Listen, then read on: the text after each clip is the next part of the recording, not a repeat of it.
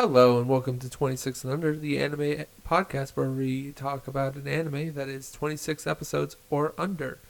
Uh, this week, our it, this is I am your host Matt, and joined with me is only Rob. yeah we had some uh, stuff come up and couldn't get everybody for recording, so it's just me and Rob today. Uh, this week, uh, it was my pick for what we were watching, and I chose Casshern Sins, the 2009, two the 2008 2009 uh, reboot of a Tatsunoko classic, Casshan, um, that talks that puts the characters in a theoretical future hellscape where if Casshern instead of being a human human or cyborg uh, was instead a full robot that works for the villains and uh, caused the end of humanity. This was supposed to be a palate cleanser. It was. I watched a really good show instead of watching a really bad show. Henry got it. Rob Robert got it. I am so depressed after watching this series. Eh, I hate you. I like depressing shows. What do you want from me? I really like well written, dark, dreary uh, settings and characters that are effectively being going through the states of humanity and the struggles of being human. It is a really cool concept that I really like when it is done well. And this show was done really, really well. Yeah. But I hope the Degenerator doesn't give us something dark and dreary again. Uh, probably shouldn't. I don't know. There's a lot on there. You're right. Uh, so what was your opinion, your first opinions of the anime, Robert or Rob? Uh, my roommate and I watched it together, and my first thing was like, Matt said this was supposed to be a palate cleanser. How is this a palate cleanser? Yeah, I cleared the bad taste out of my And then I yelled at you for what am I watching? This is a palate cleanser, Matt. yeah, I cleanse my palate of the bad with good. I hate you. After that made sense, made after you explained that, Yeah, I then was all sold on the anime, but this is not one that I could like binge. I I've binged this one a few times. I also watched this one when it was weekly. Weekly sounds more palatable to me.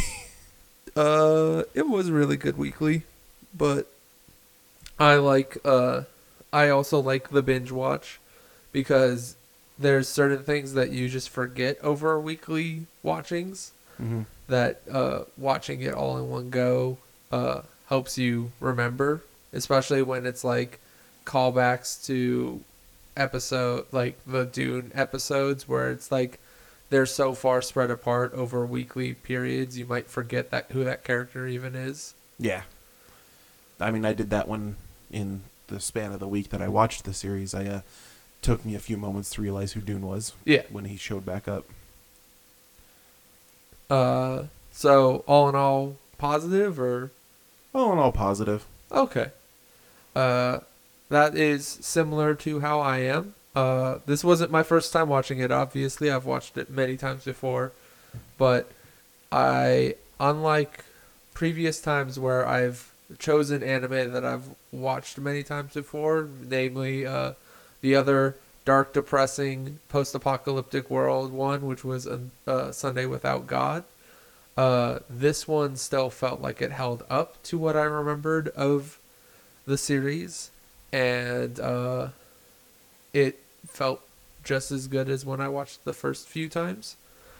Uh, and this is also me watching it with a little bit more context as to the original source material, as opposed to uh, when I first watched it and I just thought it was its own original thing, and didn't know that it was a uh, dark retelling of a or dark reboot of a series that was back in the 70s.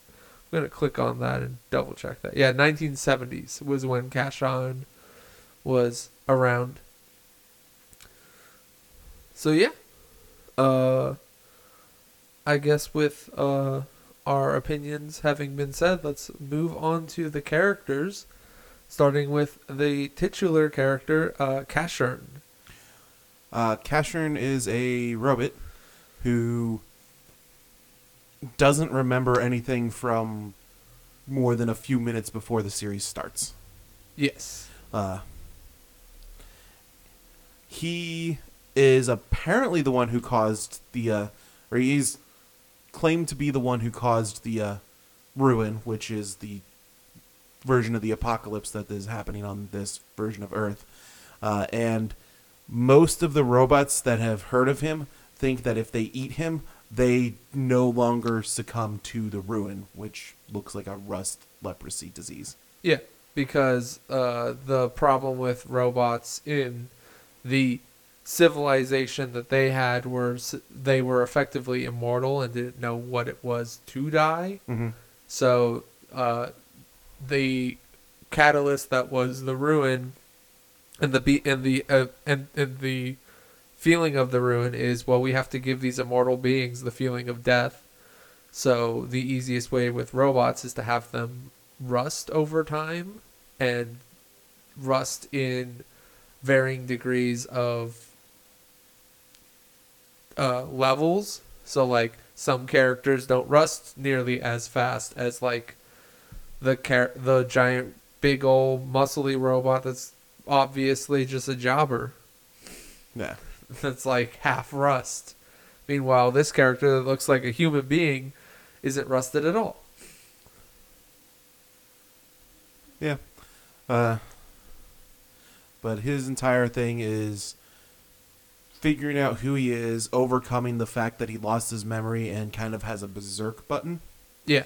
and then just dealing with all of the people that he meets throughout until I'd say what about half the anime is just him just weird little side stories.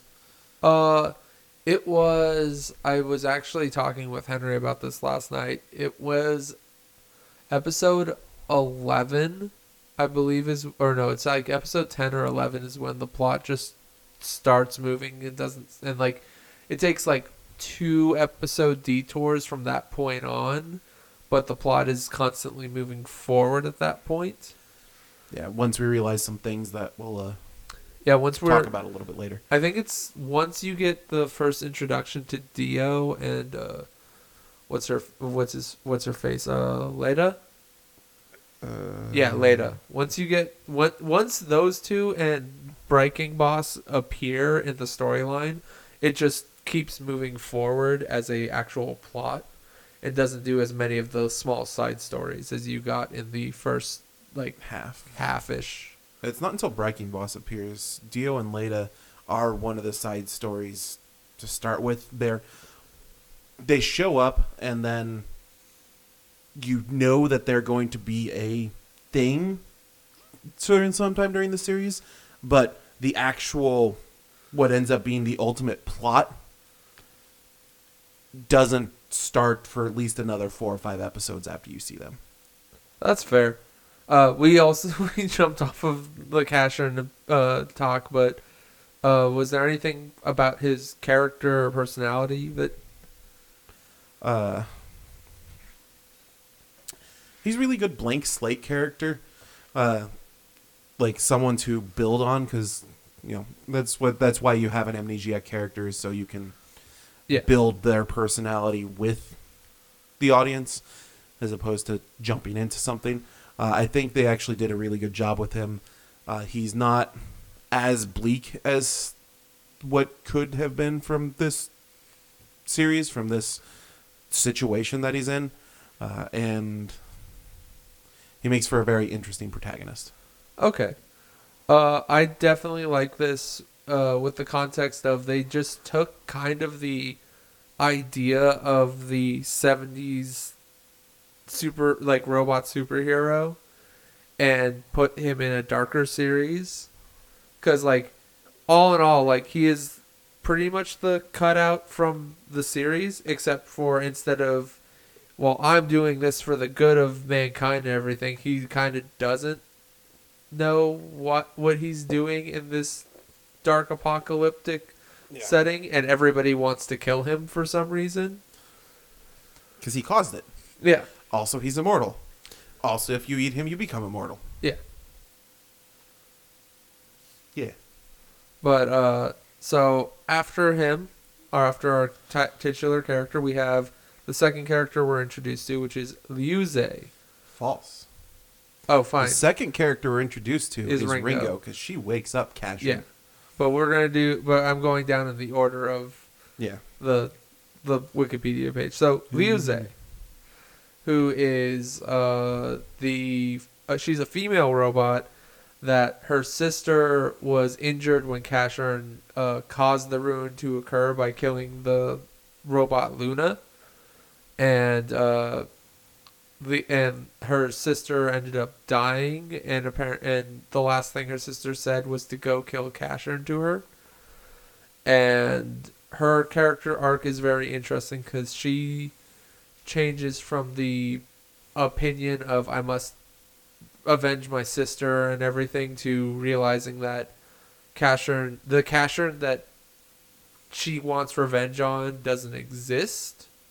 That the Casshern that she wants re- the revenge on is a Casshern that isn't the Casshern that we know. Yeah. The Cashman that killed Luna is no longer here. Yeah. We have uh we have new Casshern who is more of a blank slate and willing to and willing to protect the weak and all that and not just a murderous killing machine. Because she, if he was, she probably would have just like killed him. Yeah. Though he is kind of a murderous killing machine for a little bit. Yeah, when while, while when he's still having problems with the going berserk thing. Yeah. How did you feel about Lyuze?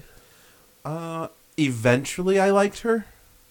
Uh, early on, there was a lot of this is just this typical revenge story going on, and then at one point it was she does that whole "I'm not going to attack you now because you're injured. I want to defeat you while you're at 100 percent." Thing. It's like you're clearly in love with him. Just go bone. Well, robots, they can't. Just go monkey wrench. Bolt. I don't know. what do you want from me? They have emotions. Yeah. They look like people's. Yes. I don't understand that.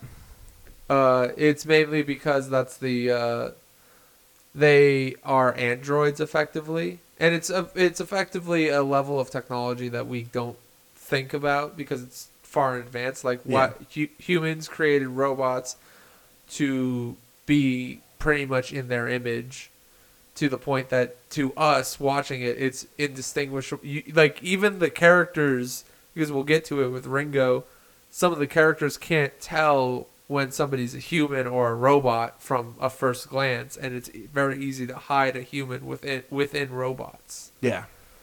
because of how close uh, some robots are to be to looking human Yeah. Now Lyuze ended up being a worthwhile character eventually. Once once she was finally past that whole I need to take revenge thing and once learned, yeah uh, she ended up being one of the more likable characters in the series. I feel like that's the once we finally got to have all the characters in one group instead of all right, Casshern's off with Friender fighting things occasionally runs into this character, occasionally runs into this character. When we Mhm. finally got them all to just walk in a in a group. Here's the five five five characters. They are going all this direction. They are traveling together. Yay! Plot. Yeah. Once we once we hit that point is when uh Lyuze starts not feeling as annoying Yeah. and that's also when we get a lot more of her character being built up. Uh, so next up, uh, we ta- uh, we talked about her a little bit already, but there we have Ringo, who is a young human girl who befriends Casshern, but uh, her effective father figure uh, hides her within robots by putting like a little bit of scrap on her head to make pe- the robots think that she's a robot because if they think because some robots are very hate hatred have a lot more hatred towards humans than other robots and would uh probably kill her a lot faster Yeah. Uh, Ringo's the best. yeah Ringo was by far and away my favorite part of the entire series. Uh, she is way, way too bright for this world. Way too chipper. Uh, she is all sunshine almost all the time. Like the two or three parts in the series where she actually is breaking down. yeah Oh my god. Those damn near destroyed me. uh ringo is so like i think most of the time when you get these style of stories you have the one character that is the ringo. A lot of the times actually with uh the light novel versions of these that's the main character is the character who's pure and innocent and the super sun ray of sunshine. Um you weren't here for it but we did one the one that i referenced earlier which was uh sunday without god the main character is very much the same thing as ringo Ah. and i think i think this proves that it's better to have that character in a supporting role than in the like or not not the focal point of the story but in a A supporting role. a supporting role because uh when you walk into three ta- or when you go three episodes of a character watching all kinds of just messed up crap and they're still being the sunny happy cheerful person it's like it's not believable anymore. yeah Like meanwhile ringo she's not experiencing a lot of those dark moments yeah, she's what, four or five? yeah Uh at the start of the series and uh, she doesn't see a lot of Casshern's fights. Ohji, uh, who's our probably the next character we talk about. Yep. Uh, Ohji is her father figure and protects her from a lot of that. Like he prevents her from dealing with these things. Uh, he's the first. He's the first person to kind of kick Casshern out, kick him on his way, being like, "Nah, you're going to be drawing problems here. I can't have my daughter exposed to that stuff." yeah Ohji is great. Uh, so Ringo doesn't have to experience as much of the brutalness that is Casshern's existence. Yeah, and I mean it's also just the point of all her age does ca- Mhm. hazard a factor because it's like a four year old might not understand some of the subtleties as to what's going on when she sees a bunch of destroyed robots Mm-hmm. and it could be that those destroyed robots were just a big a big angry mob attacking Casshern, or they were a bunch of robots that realized that Casshern was Casshern and decided to try to eat him Yeah. instead of living their peaceful lives. Uh, so we brought him up already, so let's just move right on to Ohji. Uh, Ohji is a mechanic robot. Uh, he he is the father figure guardian for Ringo. Uh, he's very wise for an old man. Like he immediately looks at Casshern and goes, "No, we're not following him. We can't follow him. He's gonna he's going to lead us to our deaths if we follow him in the very beginning." Uh, and rightfully so. If they had followed him another episode, they probably would have ended up dead due due to him. Oh yeah. Um, and Ohji's kind of Ohji thinks of Ringo first and everything else second, which is a very which is both a flaw and a positive for him because while he sometimes won't listen to Ringo when she's saying no I don't want to do the thing that you that seems like it's the right thing and he's like no it's the right thing we're going to have you do it and then it's pretty obvious that it's a bad idea But at the same time, when she's like, "Oh, I want to go follow Casherin," and he's like, "No, Mhm. no, you're five. You're not following Casherin around unless, unless we have a, unless I have a guarantee that Casherin will not end up killing you."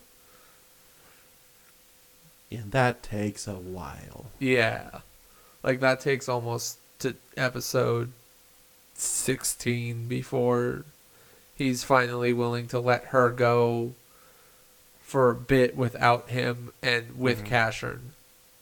Uh, so how how so you said you said a little bit about he's great. Do you have anything else you want to say about him as a character?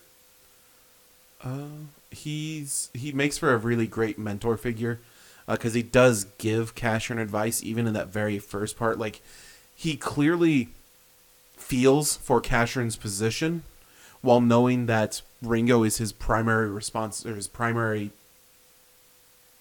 reasoning Yeah. like concern. Ringo is his primary concern, uh, but he doesn't like the fact that he has to separate her from Casherin, who she clearly likes, uh, and who is clearly a decent person who just has the few problems that he's got going on, most of which aren't his fault. Yeah. Well, Uh, most of which aren't.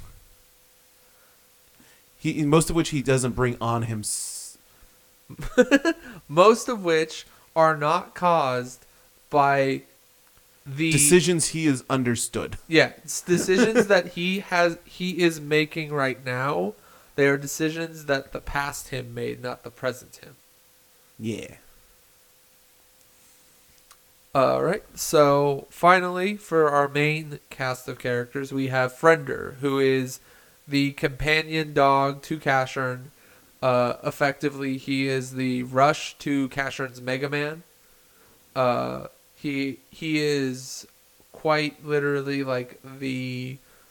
So the original Friender is very much the archetype for man's best friend in this in like a superhero setting. Like you put him in, you've got Casher and you've got him. They fight side by side. They're like they're both equally as strong and everything like that. And in this one, uh, the setup for Friender is Friender is on, is cautiously following uh Casshern after what after his introduction because of he he was told to follow to follow him by his old master and uh he's like okay but he did kill everyone that I loved Yeah. uh so how did you feel about our dog our robo dog Um, he's cool. Like there's the uh, his his introduction episode is just depressing. Like it's it emphasizes just how bleak and miserable the world and Casherin's situation is. yeah And then the episode that after that is kind of a bright spot, weirdly, even though it is also a very bleak episode. But Friender kind of that's when Friender accepts Casherin yeah as the master, and then Friender is just there the rest of the series. I felt. Well, the only other episode where Friender really has moments is the one where they meet the android traveling with the humans. Uh, that it's like episode. It's after they've got.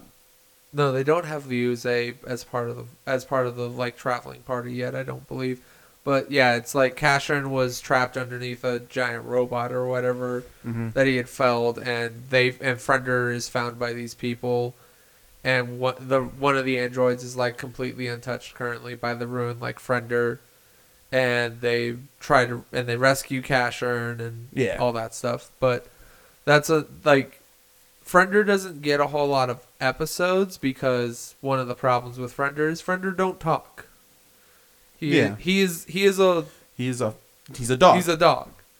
Um, interestingly enough, one of the few characters that didn't die by the end of the series, or didn't end up in either death or a more depressing state than than start. Because Friender and Friender ended uh, just as good of a boy as he was at the beginning. Yeah. All right. So we have a few recurring characters. Any ones that you really want to put out? Thought it was a reoccurring character. Surprise! It's Dio. Okay. So we'll talk about Dio. So uh, I just kept making that joke every time he showed up. that's fair. uh, so Dio, not to be confused with the JoJo's Dio, is uh, effectively the Proto Man to Mega Man. He's the uh, He's, He's- basically Casshern's twin. Yeah, he's the second Casshern, but because but he's always in the shadow of Casshern. Yeah, he, he's supposed to have identical specs, identical abilities. Yeah. Uh, he says he can beat Casshern, especially early on when Casshern doesn't remember ninety percent of his abilities, Yeah, uh, and complains about always being in Casshern's shadow, which he kind of remains in Casshern's shadow until his the dad. very end. yeah, Like he does just enough to actually differentiate himself, uh, to give himself a personality outside of I must defeat my rival yeah, uh, at the very end, and I thought that was like his. I'm always a sucker for redemptions, and his redemption was just barely there, but was really strong. yeah. Uh, I also like the fact that the two of them and the Leda were built by Ohji. Oh yeah, all all three of them were. Yeah, Uh, they were all three built by Ohji as a means to try to give robots the abil- the same ability that humans have, which was reproduction. yeah, Which is why they are a lot more human-like than even like some of the more human-like robots. yeah. Because Casshern was built to go kill Luna, and then Dio Well, and they they were all created to first try to be able to be robots that can procreate but then uh afterwards it was oh we they couldn't actually do it so they ended so they just went oh well they are super high qual they're super high uh, combat models. So you you're all going to be my assassins and uh Katrin, go kill Luna. Is kind of how that went. Yeah, um, so I guess since we are ta- since we brought that up, we should probably talk about Braiking Boss, who is effectively our quote unquote antagonist. Kind of. He never really feels like it. He actually feels like uh, support for everything except kind of the very last episode. Well, like I would, I, I always saw him as the antagonist when I watched him, including and when I watched this, including this one, because every time he's directly in the in the episode with uh the main cast, so when he's around Casshern, he's always trying to push Casshern Casshern back into old Casshern. He's always trying to push him Yeah. towards killing and killing being his only option, as opposed to all the other characters that are willing to accept Casshern being the like more paragon good character that he That's is. fair. And so that's why it's always easy to see, and especially since Braiking Boss is surprise the actual villain of the original Casshern. That makes sense. Yeah, it makes sense when you see him with his hat in the very end when he puts on the definitely not bison hat, and you're like, oh, Yeah. you're you were a seven, you're you're a seventies anime villain, all right. You look just like uh all of them. You're a Sigma mixed with yeah. No, his his look is great. I think his is the best character design in the series. Uh, yeah, I'd agree. like Casshern is too simplistic and too Well, the whole point Yeah, Yeah. He, his he's that superhero character He- from the seventies. they Yes, they kept they kept every character who was who came back from the original series the exact same. So Casshern is the exact same character design he was in the 70s. hmm Friender's the exact same character design he is in the 70s. Really? Breaking, yeah. because Friender's design looks dope. Oh yeah, yeah. That's why they didn't change it. That's fair. uh Braiking Boss si like he's just wearing a cloak 90% of the time but Mhm. uh Dio and Leda they're both from the uh from the original series if I remember right I mean, Dio's Uh, clearly just the anti-Casshern. yeah Like- Luna it was also from the original series not not in the context of Yeah. this series but, but, the character design and character. Yeah. Uh, she was the love interest in the original that tracks. yeah Uh, no, I think Braiking Boss, even compared to the new designs, like Braiking Boss's design was the most striking to me. Uh, like, yeah, I can recognize him every time, even even though he is cloaked the way he is. Yeah. Like, you recognize him as soon as he's on screen, even if it's just the silhouette. yeah and like they do a really good job of making the Braiking Boss present when he's there. Yeah. I mean, like the only time I was a little bit confused is when is in like the final few episodes when he's in the graveyard Mhm. and there's the person that almost looks like just a skinnier version of him. Yeah, But like other than that, like I agree, like Braiking Boss is very striking and you as, as soon as you see him the first time like in the cloak and everything before you, he even introduces himself, you're just like that's Braiking Boss, isn't it? yeah. It's like this is a this is a major player.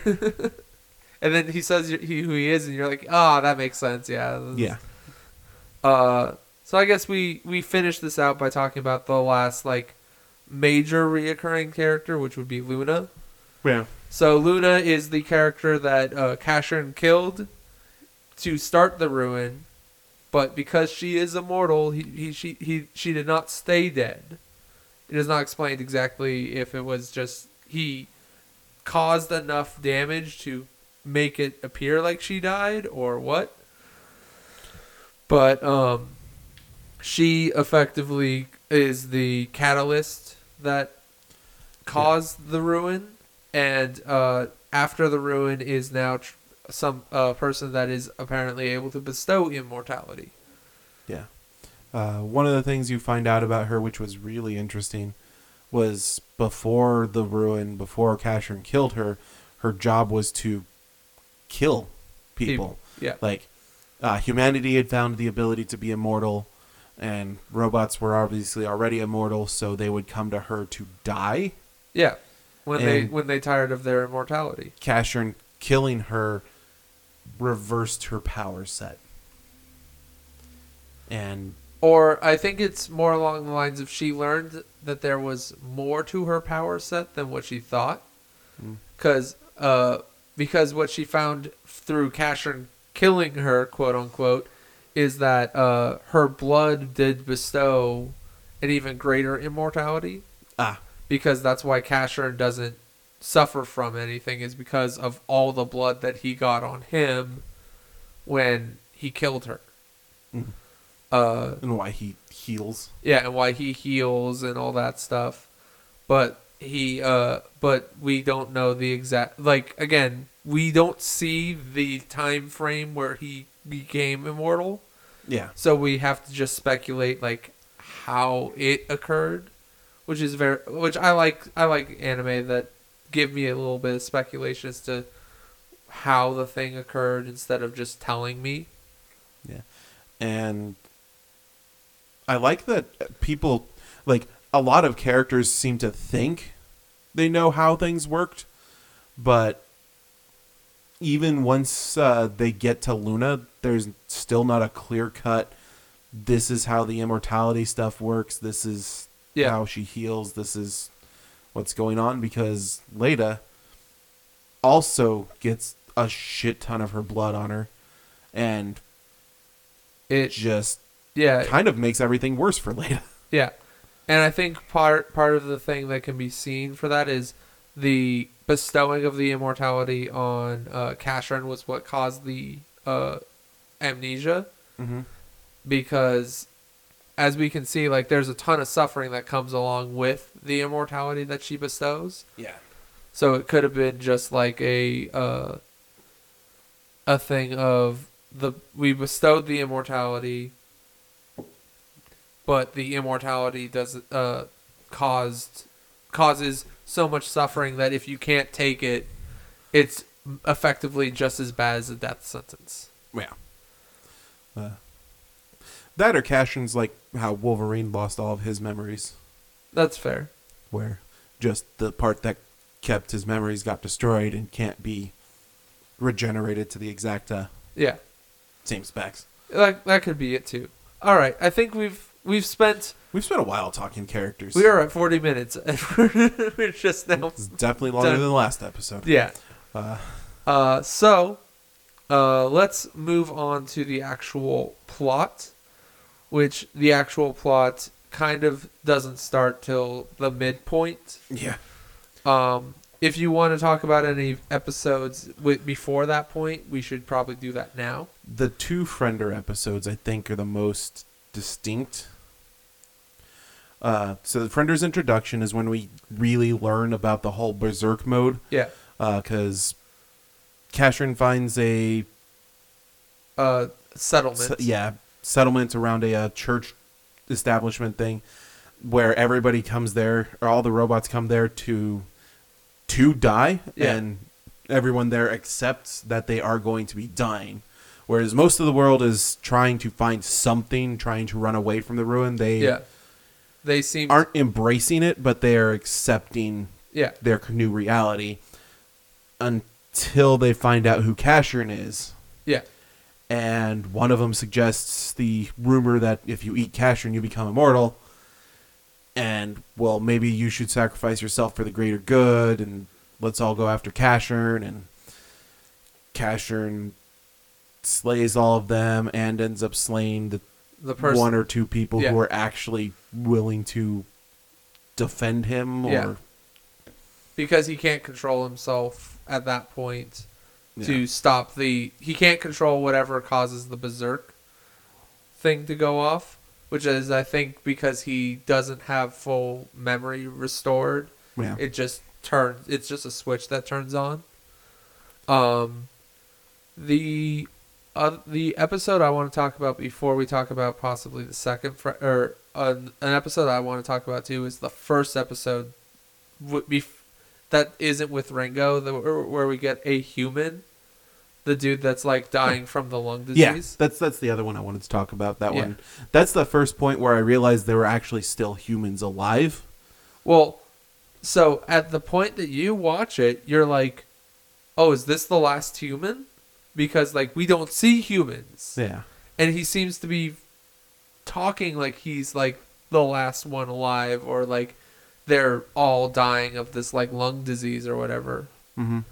And it's like I felt like that was a very interesting episode just to watch because you get to see Casshern. Casshern's interacting with a person that's living a lot more freely, even though he is dying. Oh, like, yeah. uh, and it is a very, very nice episode to watch. I feel. Yeah. It's like I said earlier, it's this weird bright spot in the series where it it's the first point where you see Casshern has the ability to grow and change.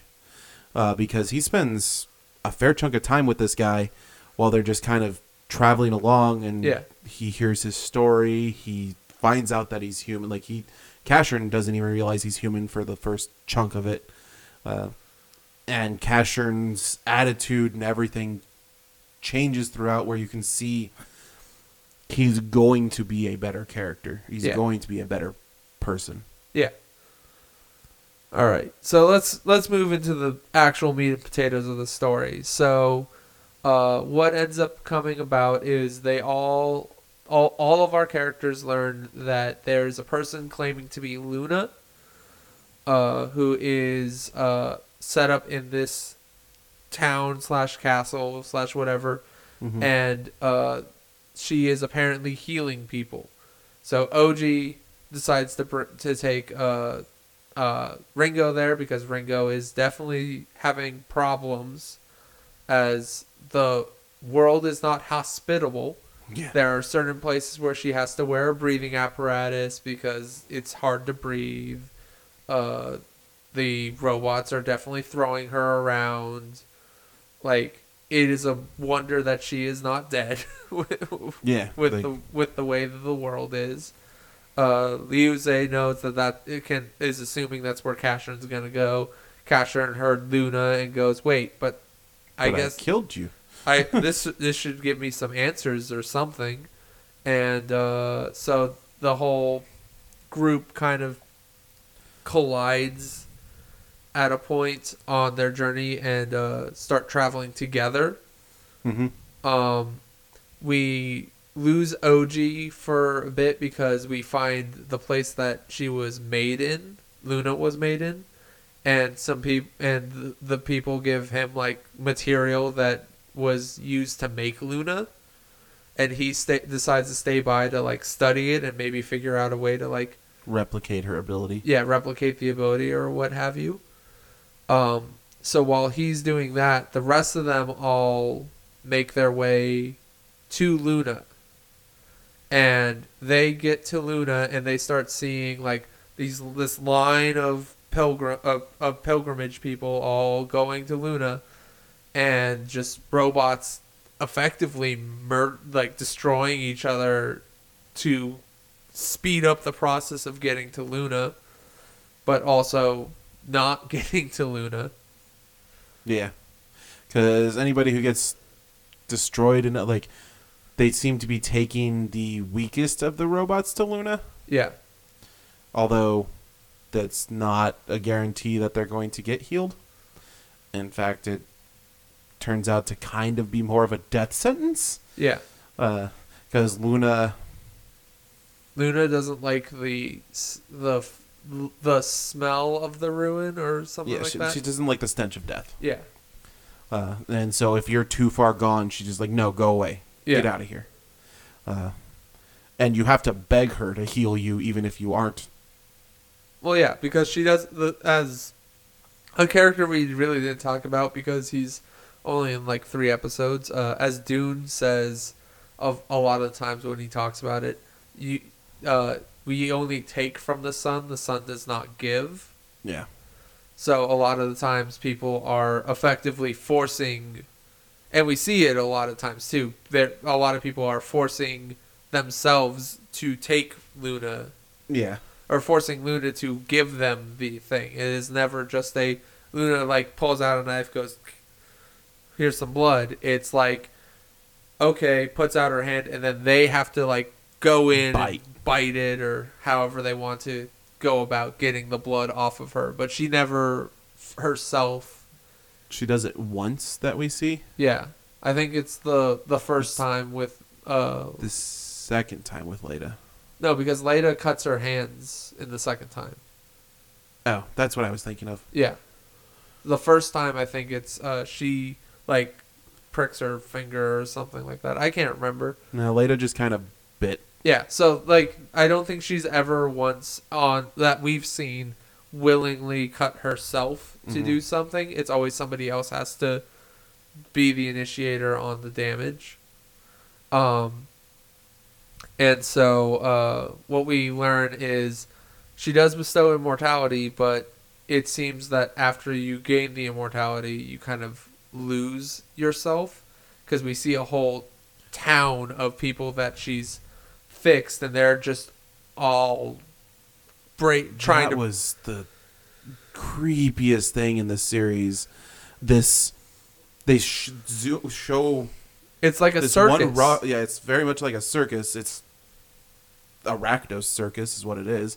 uh, but there's this one robot who jumps off the building, hits the ground, breaks, comes back together, yeah, and goes right up the stairs to do it again. And you see him jump like four or five times, yeah, and that that image is seared into my mind. It's such a it is a very unsettling area and it makes you feel like it's a good thing they are all saying no to this. Yeah.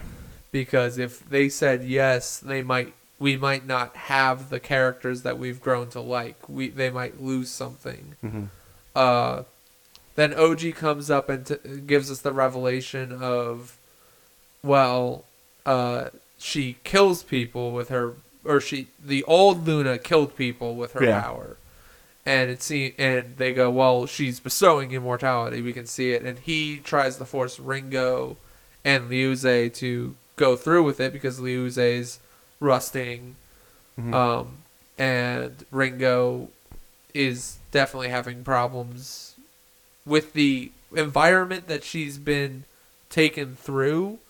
She's having problems, Yeah. uh, and what they and this all co- uh, collides with Dio and Leda coming in and effectively taking control of Luna's operation Mhm.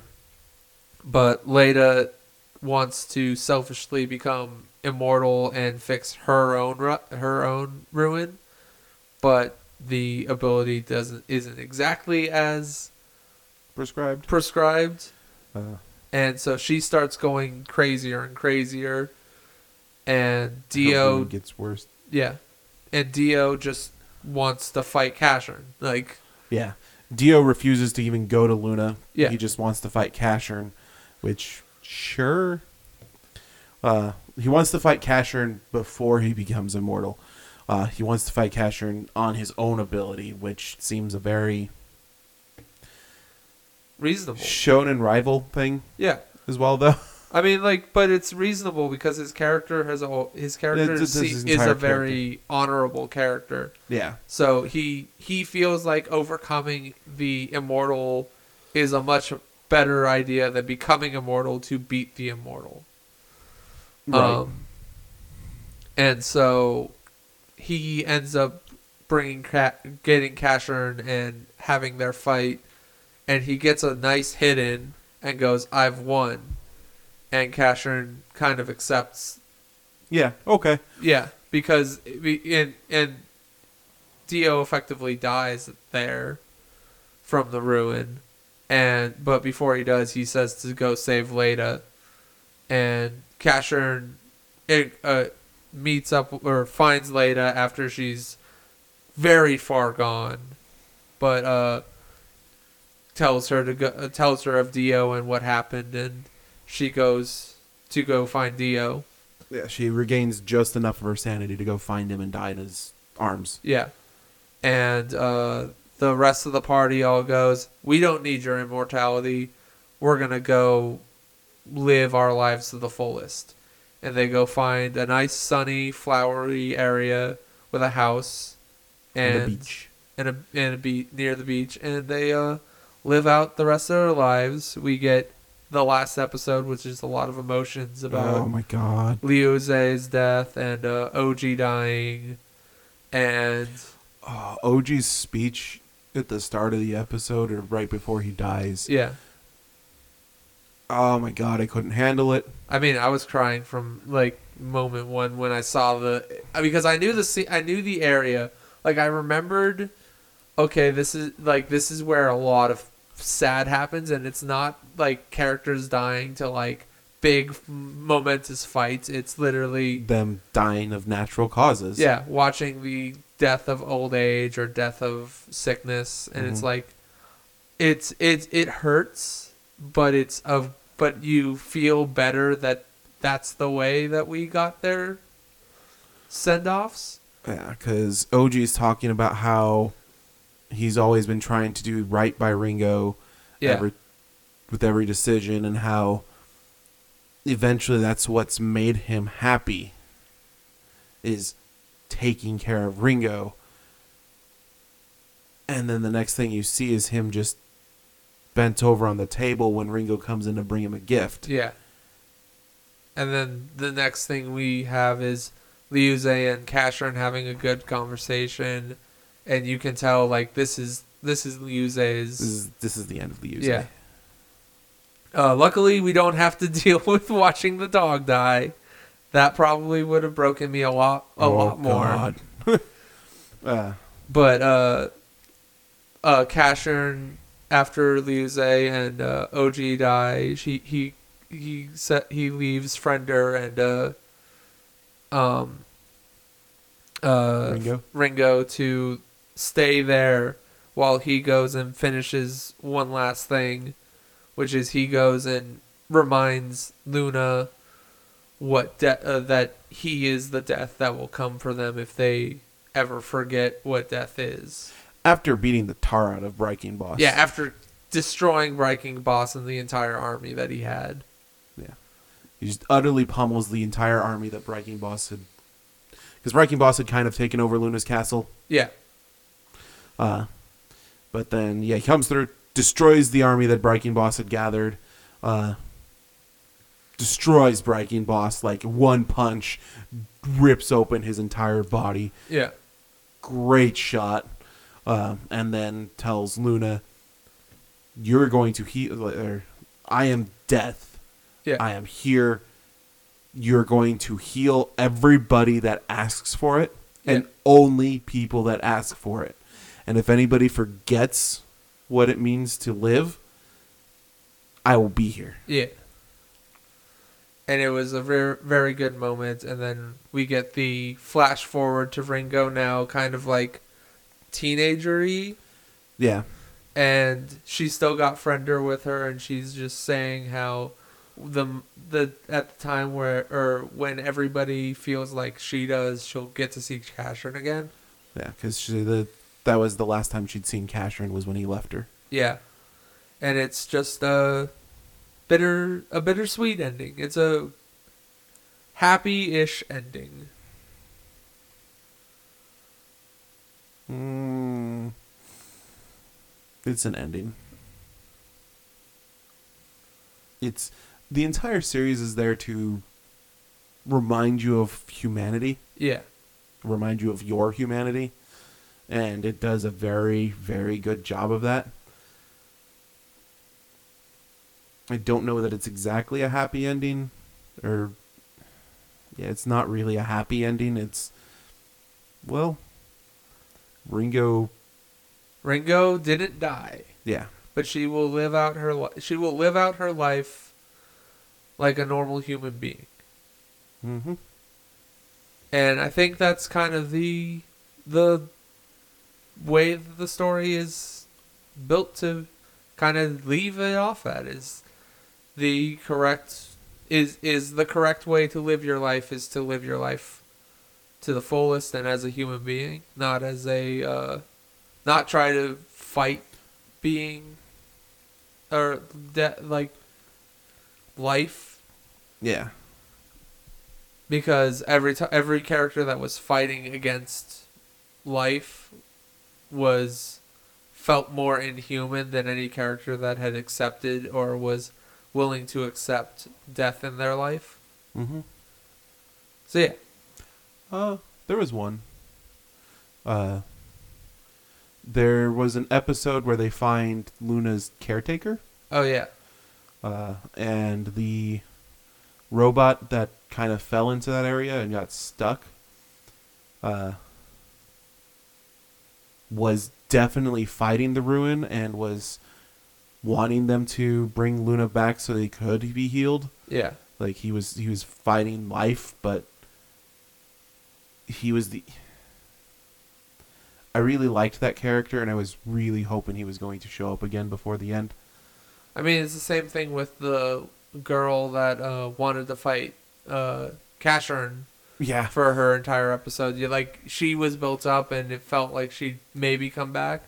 But I think the problem was was like they probably wrote that episode very early on and then when they realized how much how many episodes it would take to finish it out, they were like we can't we can't close all the open endings that we left for Mhm. people to have. So we have to choose the characters that fit best for the story that we have, which was, well, Dune's gonna fit because Dune is directly Yeah, Dune tied. is supposed to be Luna's bodyguard. But like we can't do anything with this girl. We can't do anything with the person that from the second friender episode. Like we have to we have to th- cut our losses where we can on some of these characters. Yeah. We I don't think we could do anything with the si- songstress because she doesn't die at the end of her episode, right?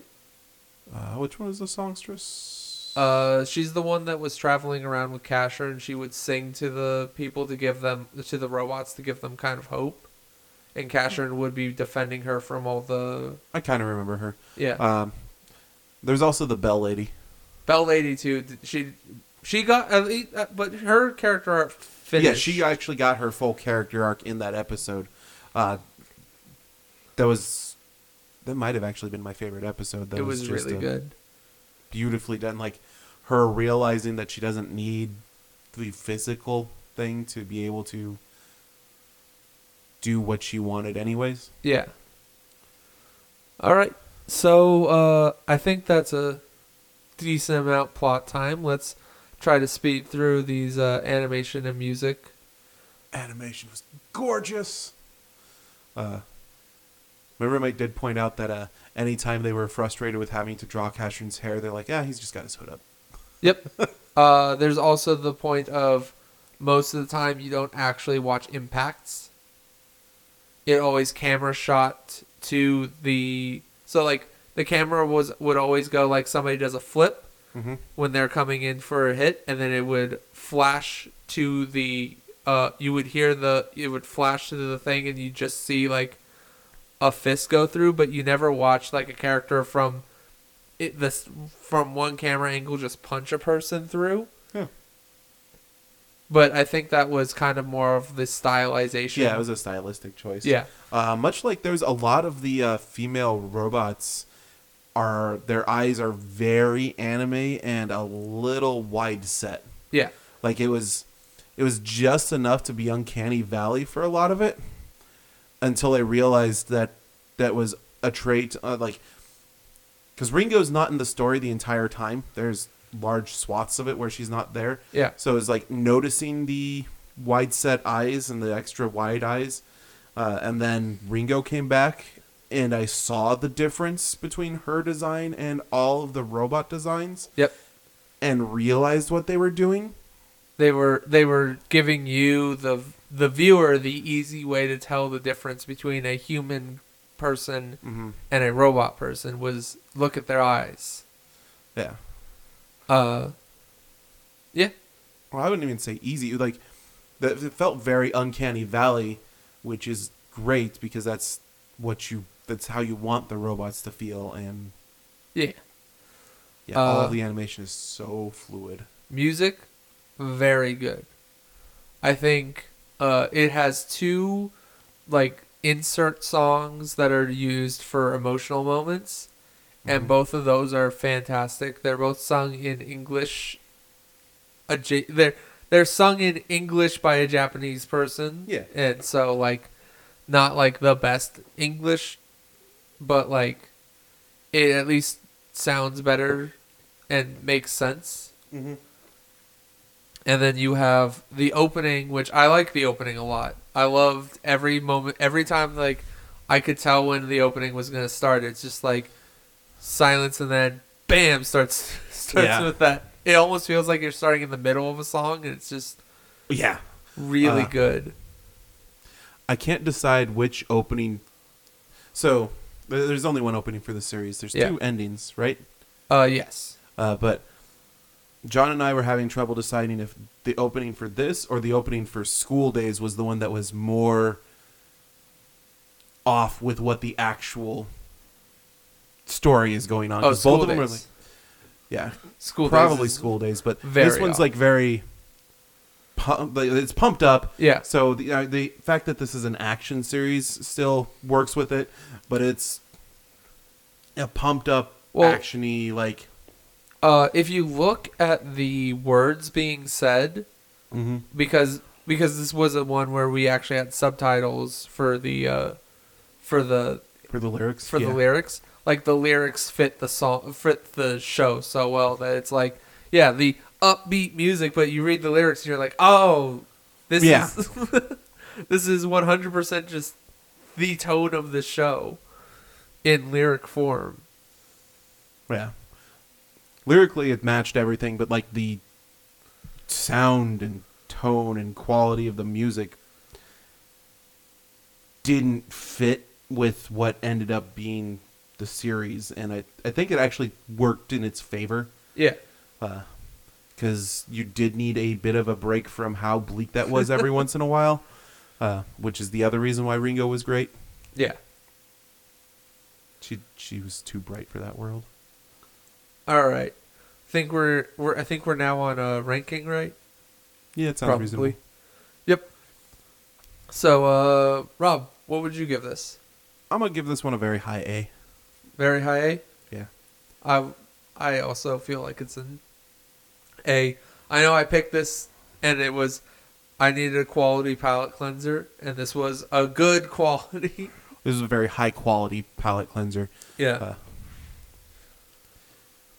I think what holds it back from the S for me is some of the dropped story threads uh, and the the very vignette nature of the episodes for the first chunk for the first half first almost two-thirds before we actually get to this uh, plot uh, but everything else was Yeah. great All right. I have clicked the randomizer while you were finishing boy. that up. Uh, so we went from one Madhouse anime adaptation to a different anim- Madhouse anime adaptation as Okay. our new anime for the next episode is No Game No Life. Yeah! That's kind of on topic too. You needed something bright and happy, right? I needed something bright and happy. Uh, oh, thank God, I needed something bright and happy. Uh, but also with the uh, With the recent news that a, a few other older anime are getting their new you mean seasons. that you mean that No Game No Life still doesn't have a second season? God, why doesn't it have a second season? Can we include the movie in this? I mean, it's available on streaming, so we can we can talk with that on the uh, on the chat We- we with can the other talk people. with the other two. yeah, Uh, yeah, this one's available on Netflix. I mean, it's available on Netflix. It's available on Crunchyroll. It's available on HIDIVE. This one's available in a few places. Yeah. Uh, this here. Let, let's go through the quick, the quick ma- my anime list. Uh, uh, synopsis. Uh, no Game No Life is a surreal comedy that follows Sora and Shiro, shut-in NEET siblings and online gamer duo behind the legendary username Blank. They view the re- the real world just as another lousy game. However, a strange email challenging them to a game to a chess match changes everything. The brother and sister are plunged into the otherworldly realm where they meet Tet, the god of games. Mysterious god welcomes Sora and Shiro to Disboard, a world wh- where all forms of conflict, from petty squabbles to the fate of the whole of whole countries, are settled through not through war, but by high stakes games. The system works thanks to a fundamental rule wherein each party must wager something they deem to be of equal value to the other party's wager. In this strange land where the very idea of humanity is reduced to child's play, uh, the indifferent genius gamers gamer duo Sora and Shiro have finally have finally found a real reason to keep playing games to unite the 16 races of Disboard, defeat Tet, become gods of this new gaming uh, is everything world. Yeah. Yeah. This is a anime that uh, came out in 2014 that was very very very high quality. I think the one of the detracting reasons why we won't or I don't know what that com- I don't know what that whole team is doing. I don't I haven't seen them in a bit. I don't know if Madhouse has actually made a whole lot of stuff recently. Maybe they've secretly been working on season two. I mean uh Just let me have hope, Matt. I will I will tether your expectations to it probably won't be Madhouse doing it, but I hope that the people behind it still do it. Uh so yeah, this is a very good one. I'm excited to rewatch it again. I watched it a lot. Um, and I enjoy this series thoroughly. So, yeah. Where can we find you? You can find me at uh, Anime NRD on Twitter and Spell NRD on Twitch, twitch.tv slash Spell NRD. Um, yeah, that's me.